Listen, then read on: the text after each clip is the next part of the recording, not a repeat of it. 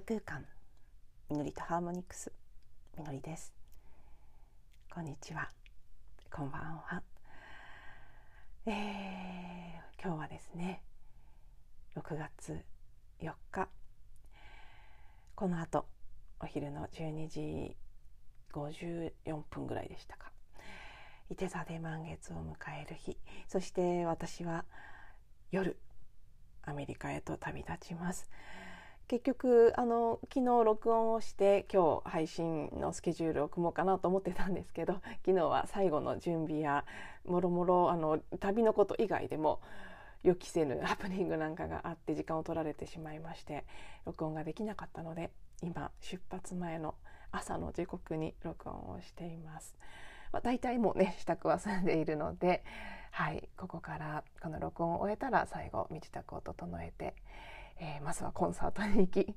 そこから空港へという長い長い1日半ぐらいになるでしょうか。現地カリフォルニアに到着するのが多分日本時間の明日の昼ぐらい昼過ぎぐらいの時刻になるんじゃないかなと思うので、ね、もう丸24時間以上の道中になりそうでちょっとドキドキもしていますが久しぶりなのでねそういう長旅も、まあ、でも全てスムーズにいくんじゃないかと。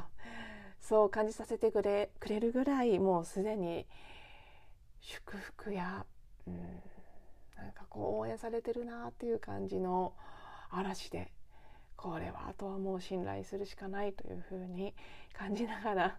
そのドキドキ不安に思うね自分自身の体力とかに対する不安なんかをなだめつつ一生懸命こう体さんにね今日は長い一日になるからよろしくねって朝からずっと、えー、話しかけているような状態それを終えての今この録音の時間を迎えております。そして、えー、今日のテーマは私の旅立ちとも絡めてということになりますけれども主には今日のこのいて座での満月のことお話ししていきたいと思います。そしてそれが浮かび上がらせてくれている私自身の今回の旅のテーマというところをその流れに続けてお話ししていこうかなと思っています。まずは満月に関してのお話ですね。私も昨晩初めて知ったんですけど今日の満月はただの満月ではなくえー、スーパームーンでもあるんだそうですね。知りませんでした全然。で、まあ、スーパームーンご存じない方がもしいらっしゃれば簡単に言うとその月がこの一番地球に近づく位置で起きる満月ということですね。その軌道の傾きねあの軌道ってまあ傾いてますよね楕円になってて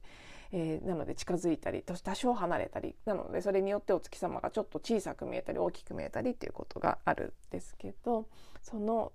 最も地球に対して、えー、月が近づいている状態で起きる満月ということでそういうのをスーパームーンと呼ぶみたいですね。なのでスーパームーンの満月であると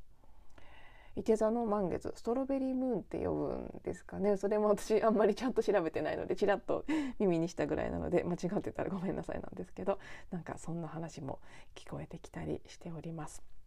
なので一つ前のエピソードでお話ししましたが私にとってはこの今回のスーパームーンの満月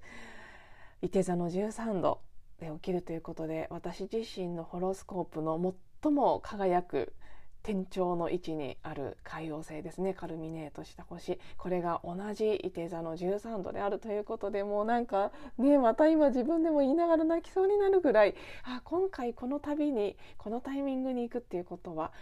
全く偶然ではないんだなという。すごくこう壮大なもちろん今回の私の人生ももちろんそうですしもしかするともっともっと前から計画されていた大きな大きな計画の大事な一つの瞬間を迎えようとしてるのかななんて気がしてね。あなんか本当あそうですね。これ満月の影響もあると思います。感情が出てきやすいというのがこれからお話しますけど一つの今回。満月いつもそうですけど特に今回スーパームーンということもあってすごく強いあの満月のエネルギーが降り注いでいますからとても感情とかは出やすくなるんじゃないかなと思いますね。昨日もちょっとしたことで今日の後半お話しすることでもありますけどなんかもう何回も泣いたりしていてあの嬉し泣きだったんですけどどっちかっていうと。もうそういうふうにね、まあ嬉しいことであれ悲しいことであれ今のこと以外も含めていろんな感情が溢れてくる。まあ、早速そんな満月らしさを今お話ししながら私は感じています。えー、そうですねなので、まあ、少しこのスーパームーンのいて座満月というところをもう少しお話ししていくと、えー、そうスーパームーンだということをシンプルに、えー、解釈するとまずその満月のエネルギーが増幅されるということですね。なので意識的にそれを活用すればこのエネルギーっていうのはあのたくさんのね普段は見えてないものを見るそういうあの視点を広げたりであったり高めたりであったりあるいは本当にこう意識的に私は今回そういうことになると思うんですけど変容の機会としてあるいはヒーリングの機会として生かしていくことができるという素晴らしい側面がある。一方でこの強くねこの凝縮されたスーパームーンのエネルギーというのは私たちの感情をかき乱すような形で作用するケースもあるんですね。いずれにせよ感情であったり古い堆積したエネルギーというのが強い光によって照らし出されてあぶり出されてくるということになるので、うん、未解決の過去の悲しみであったり痛みであったり怒りであったりあるいは何らかのブロックね、抵抗になっているもの自分が止めてるもの隠していることそういうのも一緒に浮上してしまう可能性もかなり高いですね。でももちろんそれも悪いことではなくってそれが出てきてくれるからこそ癒したり手放したり変容させていったりすることができるということなのでうん、二段構えですね。出てくる。そしてそれを、うん、自分なりのこうねそのしっくりくる。その出てくるものによってね癒すがよりしっくりくるのか手放すがしっくりくるのかクリアリングするクリーニングするがしっくりくるのかそれぞれ質感があると思うんですけど何であれそれを、まあ、いい意味で終わらせていってあげることができる。そういうものすごく大切なタイミングに今日なってきているということですね。うん、そしてこの光によって照らされてくるものっていうのは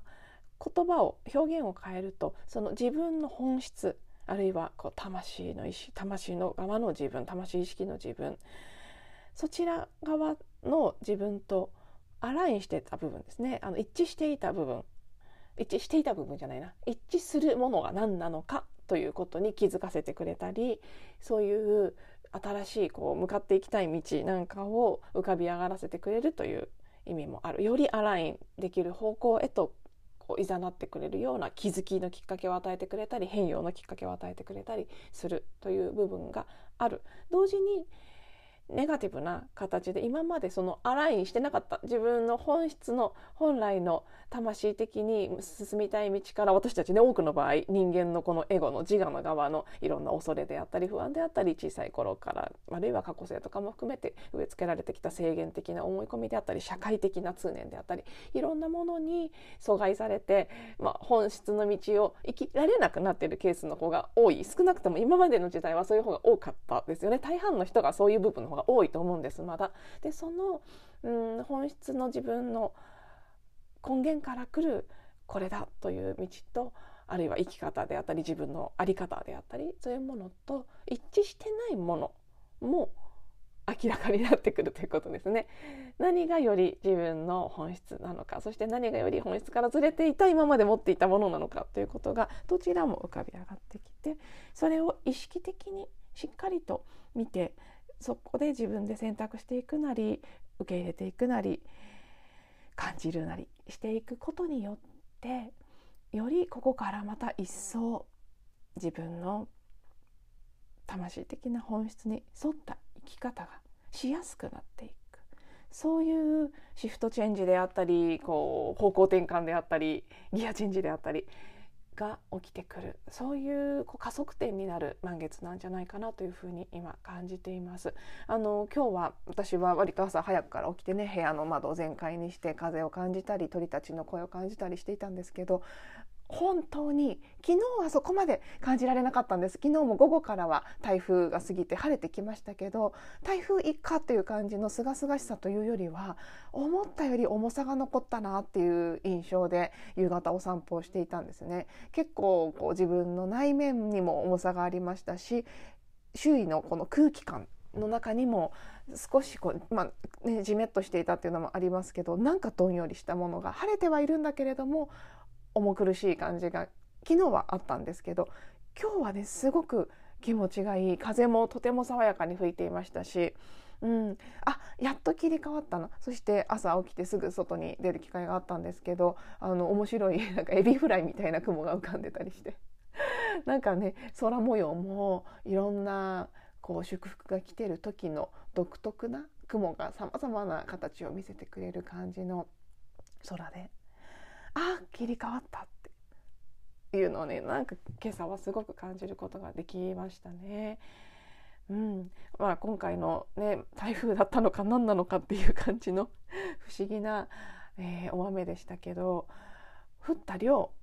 の割には被害の話をさほど聞いていないように感じているので私はあんまりちょっとテレビを見てないのでね認識できない部分もあるのかもしれないですけどでもとても穏やかだったような気がするんです。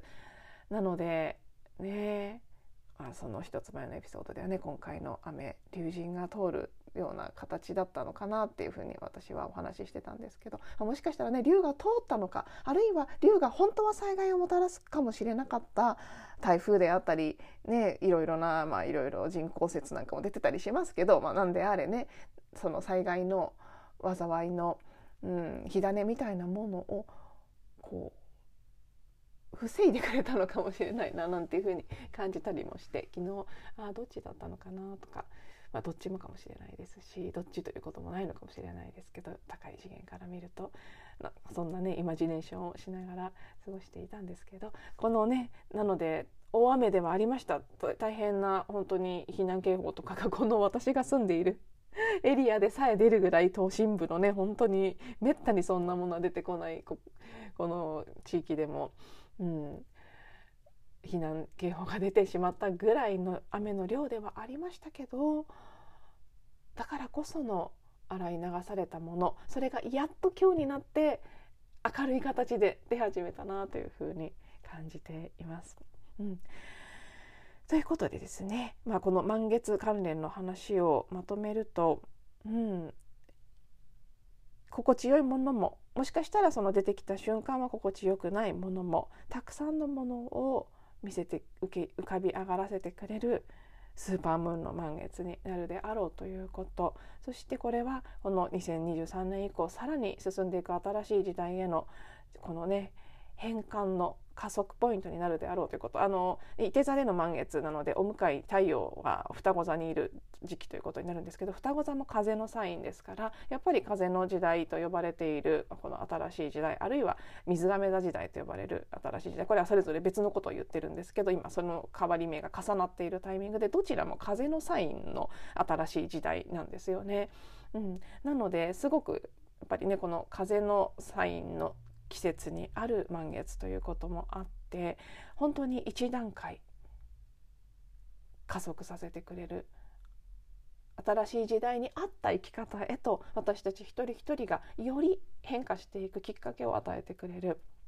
という満月になる。そしていて座的なね本当にこうあの高みを目指して飛んでいく理想を追求していくような形冒険心にあふれて遠くへと旅立っていく私私はまさにそういうタイミングですけど。でもぴったりの久しぶりの海外へっていうねぴったりすぎて驚いちゃうぐらいですけど、まあ、でも別に物理的な移動があろうとなかろうと意識の中で私たちはいくらでも遠くへ旅することができますから、うん、すごくこの拡大のエネルギーっていうのが今回はあると思うんですね。強くちょうどあのうんそうですね。木星が、ね、ドラゴンヘッドとコンジャンクションしてたなんていうこともありますけどすごくこうそう拡大っていう感じ広がりとかねそういう質感も今日の満月にはすごくあるんじゃないかなというふうに私は体感レベルでも感じています。それは意識が拡大するということもあるかもしれないですしキャパシティが拡大するっていう意味もあるかもしれないしそれぞれの人の中での拡大するがあると思うんですけどなんであれね本当にこう私たちがここまでと思ってた人間としての自分の限界領域それを広げていくようないろんな意味でのチャンスになる満月そして満月の影響数日は続くと思いますし、うん、またそこからね夏至という大きなターニングポイントへ向かっていくことになりますからすごくこう楽しみな私のちょうど旅行の期間とぴったり重なるわけですけども、はい、どんな風になっていくのかなと大変ワクワクしていますこのワクワク感みたいなのもちょっといけ座っぽい感じがしますね。はい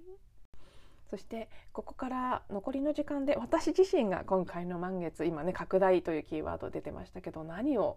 こう拡大しそしてトランスフォーメーションというキーワードもある感じがするんですよね。変容を遂げる。どんなことが今この時点でもちろん予期できないものもたくさんあると思うんですけど今回は。でも現時点ですでにじわじわと感じている。ああこんなテーマが今回の旅に隠れていたんだなって昨日から実感していることについてちょっとシェアさせていただきます。きっとね聞いてくださってる皆さんの拡大にも何かしら関係する部分あるいはねここからインスパイアされて他のことに気づいていくきっかけになる部分というのがあるんじゃないかなと思うので事例をお話しすると、まあ、もちろんね今回私はサウンドヒーリングの学びをしに行きますからこれもね一つ前のエピソードでお話しした通り私のカルミネートした海王星の意味とぴったりヒーリングとか、うんね、精神世界のことスピリチュアルなことあるいは芸術というのが海王星カルミネートの特徴らしいのでまさにその全てに当てはまるような形でその学びを深める。それが、まあ、こね、高等教育とかあるいは海外というのを表すいて座のところにある。そしていて座の満月に旅立つってねもういろんな意味でぴったりでもちろんその技術であったりんそのサウンドヒーリングについて学んでくる。そしてそこの自分の可能性というのを広げてくるというのはもちろんもう大前提としてね そのために行くわけですから。それはすでに見えていたことなんですけど申し込んだ時点からもちろん目的としてあった。でそこにはね少し補足すると、まあ、私自身が自分の声であったりサイキックの力であったりそのサウンドヒーラーにとして必要なスキルなりこう自分のもともと持ってるポテンシャルというのを開くという意味での拡大ももちろんあるんですけど私がすごく今回楽しみにしていることで、ね、帰ってきた時なり向こうにいる間に皆さんにもぜひシェアしたいなと思っているのはあの私が行く学校はもちろんサウンドヒーラーを育成することもやってるんですけどさまざまなサウンドヒーリングの先進的な機材機材ですね。もう販売している開発および販売しているんです。おそらくまだ日本には、うん、類似するものが、ま、多少はあるかもしれないですけどないあんまりないであろうと思われる、ま、音でマッサージをするマッサージテーブルのようなものであったりそのテーブルまでテーブルよりもっと豪華なねラウンジと呼ばれるこうソファーベッドのようなものであったりあるいは抱き枕でその音の振動で治療するような器具であったりもうちょっとコンパクトに体に当てたり体に巻いたりするような形でやる。そういうこう音音でヒーリングをする器具というのもありますしあもちろんねその古典的な音差とかもいろんな種類のものが売ってるのでそういうのも触れるのは楽しみなんですけどこのまだねないであろうサウンドテーブルとかどんなものなんだと。ね、それを体験してみたいっていうのもすごくあったんですあともう一つすごく楽しみにしてるのはボイスアナリシスといってその人それぞれが持っている声を分析してその人に足りてない音が何なのかとかあるいはその人のホームノートですね。一番のメインになる基軸になるホームの音は何なのかとかそういうのを分析することでいろいろなことが分かってさらにそこから、まあ、自分のそのうん、より改善につなげていくような音の CD を作ったりすることができるソフトウェアがあるんですね。それも体験できる。実は今回ね行った時に買ってこようかなって思っていて結構な金額はするのでまだ決めきれてない。でも多分買うと思うんです。で日本に持って帰ってきていろんな方に受けていただきたいなという思いも持ってるんですけど、まあ、まずは自分自身が体験するところからそして体験して、えー、それを取り入れていく。日本にこうね輸入代理店のようなことができるのかどうかは分かりませんけど、まあ、少なくとも私自身が購入してそれをクライアントさんたちにシェアしていくということはしていきたいなと思っているんですね。それも拡大ですよね。新しいテクノロジー。テクノロジーっていうのはあの水亀座時代の一つのキーテーマでもあるので細かくはね今日時間がないのでお話しませんけど。なのでそういう最新の、うん、機械であったり、ね、ソフトでソフトウェアであったりそういうものに触れてそのこう可能性であったり自分自身のその知識というのを広げたい。そしてそれを日本に持ち持ってくるという形でそれその開発されているすでにあるそのものたちの可能性も広げたいっていうのはすごくあって今言って言っててね私の中で自分にすごく声にパワーがあるなって感じ。これは私にとって合ってる時のサインなので、あ、すごく一つの大きな目的ですね。あのサウンドヒーリングのことを学ぶだけであればオンラインの6ヶ月の今受けてるコースだけでもある程度はカバーできるんですね。もちろん対面だから体験できることっていうのはいまだにたくさんあると思いますから行くことの意義っていうのは一定以上あると思いますけどそれ以上にやっぱり行かなきゃ絶対体験できなかったと思うのがこのテクノロジーの部分なのでそういう機材であったり学校にある他のサウンドヒーリングの楽器も含めてですねさまざまなツールに直接触れたり見たりしてくるそしてそのサウンドヒーリングの学校センターってものがどういうものなのかっていうそれ自体も触れてくるいつか日本にそんなものを作りたいっていうビジョンもあったりするのでそういったものを体験するっていう意味での拡大するもすごくある。そのサウンドヒーリング方面の拡大とか変容というテーマももちろんあるんですけどもう一つ私にとっても隠れテーマとして今回すごく大きな要素だと気がついたのが受け取るということに対しての拡大なんです。今回もうすでに何回かお話ししていますけど散々迷ってもう病気になるぐらい迷ってさらに行くと決めてからさらにそのストレスでもっと病気になってみたいなことがあったぐらい自分にとってはとても大きなコンフォートゾーンを出るチャレンジだったんですね。でその超える段階でもたくさんのサポートがやってきてそれはその直接的な人からもらったサポートもあれば見えない存在からの間接的なこう人を間接介在しながらも見えない存在から来たんだろうなと思わせるよう思わせられるようなえあのサポートもどちらもあるんですけどいろんな形で守られているあの応援されている祝福されているっていうのを感じることができてすでにたくさん受け取っていたんですけど昨日ある出来事があって。あので今回もう本当に奇跡の連続でいろいろなことがあった結果まさかのこのクラスメートのお家に全期間滞在してもらえるということになって。送り迎えも含めて全部やってくれるという本当にありがたいお申し出がしかもその方のお家がね素敵そうなんですよ。もともとオンラインで見てた時から素敵そうだなとは思ってたんですけど聞けば聞くほどなんかジャグジーバスがあるから長旅の疲れを取ってねみたいな感じのもともとねベッドシャワーなしで11日間過ごすと思ってそのつもりで申し込んでますから勇気を出して。随分変わったなっていう感じね。もうほんとその時点で祝福すぎるんですけど。そのお宅にお邪魔するにあたって私はやっぱりすごくね遠慮もあったんですねもちろんこれはありがたく受け取る場面だというのは理解してましたけどそれにしたって最低限の光熱費であったりあるいはね送り迎えしてもらうのであるあしてもらうのですごいカミカミですいません。してもらうので、えー、そのガソリン代であったりとかね時間もかけてもらうことになりますからある程度はお支払いしたいという気持ちがあって。でもともと学校に宿泊するのもねそのベッドシャワーなしと言ってた学校ですらただじゃないんですよ泊まるのは。そこに払う予定のお金があったのでその分だけでもお支払いさせてほしいということを昨日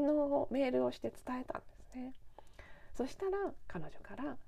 それそのお金はむしろあなたがクラスメートとかとコーヒーを飲みに行ったりするのに使ってほしい。で私のところにいる間はあの食費も含めて全部出してあげるつもりですと。受け取るっていうのは時に難しいことかもしれないけどそれは私のところにステイする人が学ばなければいけないレッスンなんですよみたいな返事をくれてもうまたね泣いてますけど昨日も読んだ瞬間からすごい感動して泣いてしまったんですね。まあ、実はその読む前からそのお返事をもらう前から結構涙が出てたんですね。そっちは何の涙だったかっていうと自分の中でもうすでに満月の影響が出始めてたんだと思うんですけど古いものがすごくあぶり出されてきて皆さんもきっとね心当たりがいろんな形であるんじゃないかなと思うんですけど受け取ることに対してこんなに罪悪感とかあるいは受け取ったものを返さなきゃっていう義務感みたいなものとかこんなにあるんだっていうのがすごくね、まあ、細胞のレベルから出てきたんですね昨日の朝。その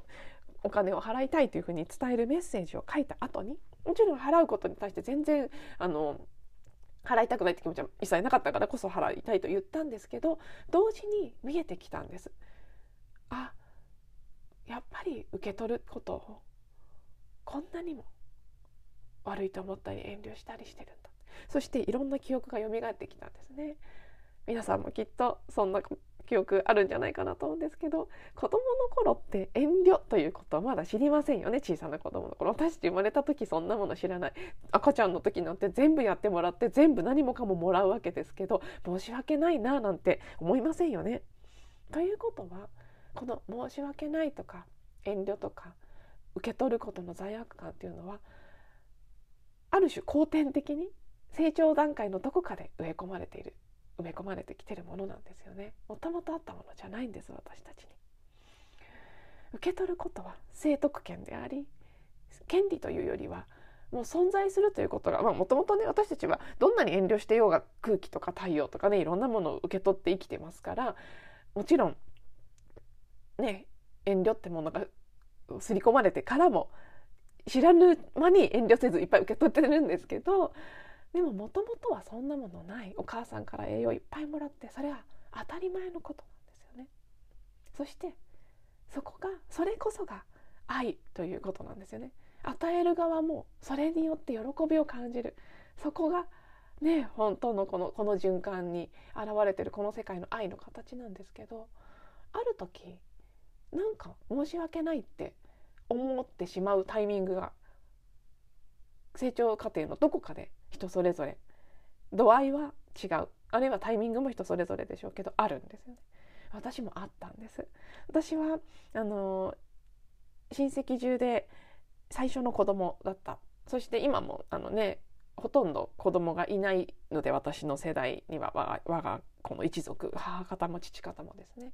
なのでほとんどもう本当に一人っ子状態だったんですね妹が生まれるまでは。で妹は5歳の時に生まれてますから最初の5年間というのはもうこうどこに行ってもおばあちゃんであったりおばさんであったりもらったりやってもらったりの連続だったんです。そしてもちろん小さい頃は全然それに対して何も思ってなかったんでしょうけどある程度まで大きくなってきた時にどこかのタイミングで母からまたそんな買ってもらってみたいなことを怒られたり恥ずかしいからやめなさいみたいなことであったりもしくはままたそれであんたが買ってもらっちゃったから俺言わなきゃいけないじゃないみたいなことを言われたりとかですね。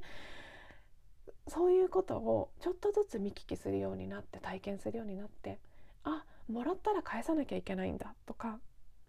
もらってはいけないんだとかそれは申し訳ないことであったり恥ずかしいことなんだという概念がある時から芽生えたその芽生えた時の感覚を結構ありありと思い出してしまったんですね。でなんだかこうそれによって悲しさが溢れてきたりした。そして今回この最初の満月の話にもちょっと戻りますけどこんな形で、まあ、まさにいい例だと思うんですよね。最初は古い記憶その初めてそう思ってしまった時のブロックができてしまった時の体験であったりその記憶というのが体から浮上してきた。そしてそれに伴って自然と涙が出てきたりあこんなにもらっちゃいけないって思ってたんだって。こんなに悪い悪いって思いながらあるいはもらっちゃったら返さなきゃ返さなきゃどんな形で返したらいいんだろうってずっと緊張してたんだっていうことを見せられた。そしてそれをまあね見ながらもちろん涙も流しながらでしたけどクリーニングをしたりああるんだなこんなにあるんだなってこれを癒しに行く旅でもあるんだなっていうふうに思いながら過ごしていった。そしたら今度はそれはねそのお金は取っておいてくださいっていうありがたいねオファーそして、ね、食費まで出してくれるってそんなこと本当全く考えてもいなかったのでびっくりしちゃったんですけどでもそのそしてさらにねその受け取るレッスンそれは難しいことだけどそれをしに来てくださいと言われた。でその瞬間ああ私のこの旅はまあ、これはねご存知の方にしかわからないちょっと今もう30分ほぼ過ぎてしまいそうになってるのであまり細かく話せないですけど「果てしない物語」大好きなミハイ・レンデの「果てしない物語」の中でクライマックスの直前一番最後の願いを見つける前の段階であそうですねね願いを見つける最後の願いを見つける前そこが変わる家という家でアイオーラおば様というおば様にひたすらこう小さな子供に戻って愛をただただ注いでもらうっていう体験をする段階があるんですね。それが主人公のバシアにとっての最後の望みを見つけるために必要なプロセスになるんですけど私にとってこれは今回行くクラスメートに言えば私の変わる家なんだ。でクラスメートはねあの実際あのそうもう信じられない美魔女なんですけど69歳の私にとっては結構ね、まあ、おば様と言ってもいい年齢の方なので ちょうどなんかそのアイオーラおば様のイメージ通りの私にとっての変わる家でで、ね、その変わる家で主人公のバスチアン物語の中でもひたすらアイオーラおば様が与えてくれる美味しい食べ物をもうお腹いっぱいになるまで食べてでもうひたすら愛情をかけてもらって過ごしていくんですね。なんかもうすごくイメージが重なってしまってしかもそれがね変わる家っていう名前の家なわけですよ。英語でどういうふうに訳されてるかわからないですけどでもまさに私も今回本当に自分はトランスフォーメーションしに行くんだという感覚があるのでうわーっと。そしてそれを受け取るという体験をちゃんとすること受け取っていいという学びを今回すごく深いところですることになるんだなと。ね。まあ、どっちが主なのかわからないぐらい大きなテーマですね。サウンドヒーリングに関して学んで新しい可能性を広げてくるというのももちろんありますけどでも今回の旅にはもちろんもう一つ癒しというテーマもあると思うんです。サウンドヒーリングのコースを受けるということは自分自身もヒーリングを受け続けるということにもなるのでその癒しというのが学校でも起きるでしょうけれどもそのねお家でもすごく深い部分の癒しが起きるんだろうなというふうに感じていてわあさすがこの癒しというテーマがある、ね、私の海王星カルミネートの1ドンピシャで起きる満月というだけのことはあり満月もヒーリングや、ね、クレンジングクリアリングのエネルギーが強いですから。すごくもうすでにもちろん申し込んだ時点からたくさんのことが始まってましたけど いざ行くとなったところでさらに始まったなという感じがしております。はいでは30分を超える長いエピソードになりましたが最後まで聞いていただいてありがとうございます。えーとそうですね旅がもう丸1日以上かかりますから明日はお休みでその次の日ですね。ちょっと時差もあるのでもう何日ってよくあのうまく言えなくなってますけどどこかのタイミングで学校が始まる前に1日休みがあるんですねそこで録音ができるんじゃないかなと思うので着いた時の感じでまた一つ配信するかもしれませんでその後学校始まっちゃうとねあのすでにお伝えした通り朝9時には家を出て夜10時に帰ってくるっていう生活になるので、えーと、週末のお休みまでは配信ができないという形になるんじゃないかなと思っています。あちょっとね行った後のことはその状況を見てみないとわからないのでもしかしたら最悪ずっと帰ってくるまでお休みということがあるかもしれませんが多分どこかではちらっとは出せるでしょうし出したいなと思っておりますので、まあ、ちょっとねこのエピソードだいぶ長くなってしまいましたけど、うん、少し間が空くということもありますので今日はこのまま出させていただこうかなと余裕があればもしかしたら取り終わったものを2話に分けて2回って出すかもしれませんがでも多分今日はこのまま出すと思います。なので長い長いエピソードお付き合いいただいてありがとうございました。ではまた次はカリフォルニアからになると思いますがまた次のエピソードでお会いしましょう。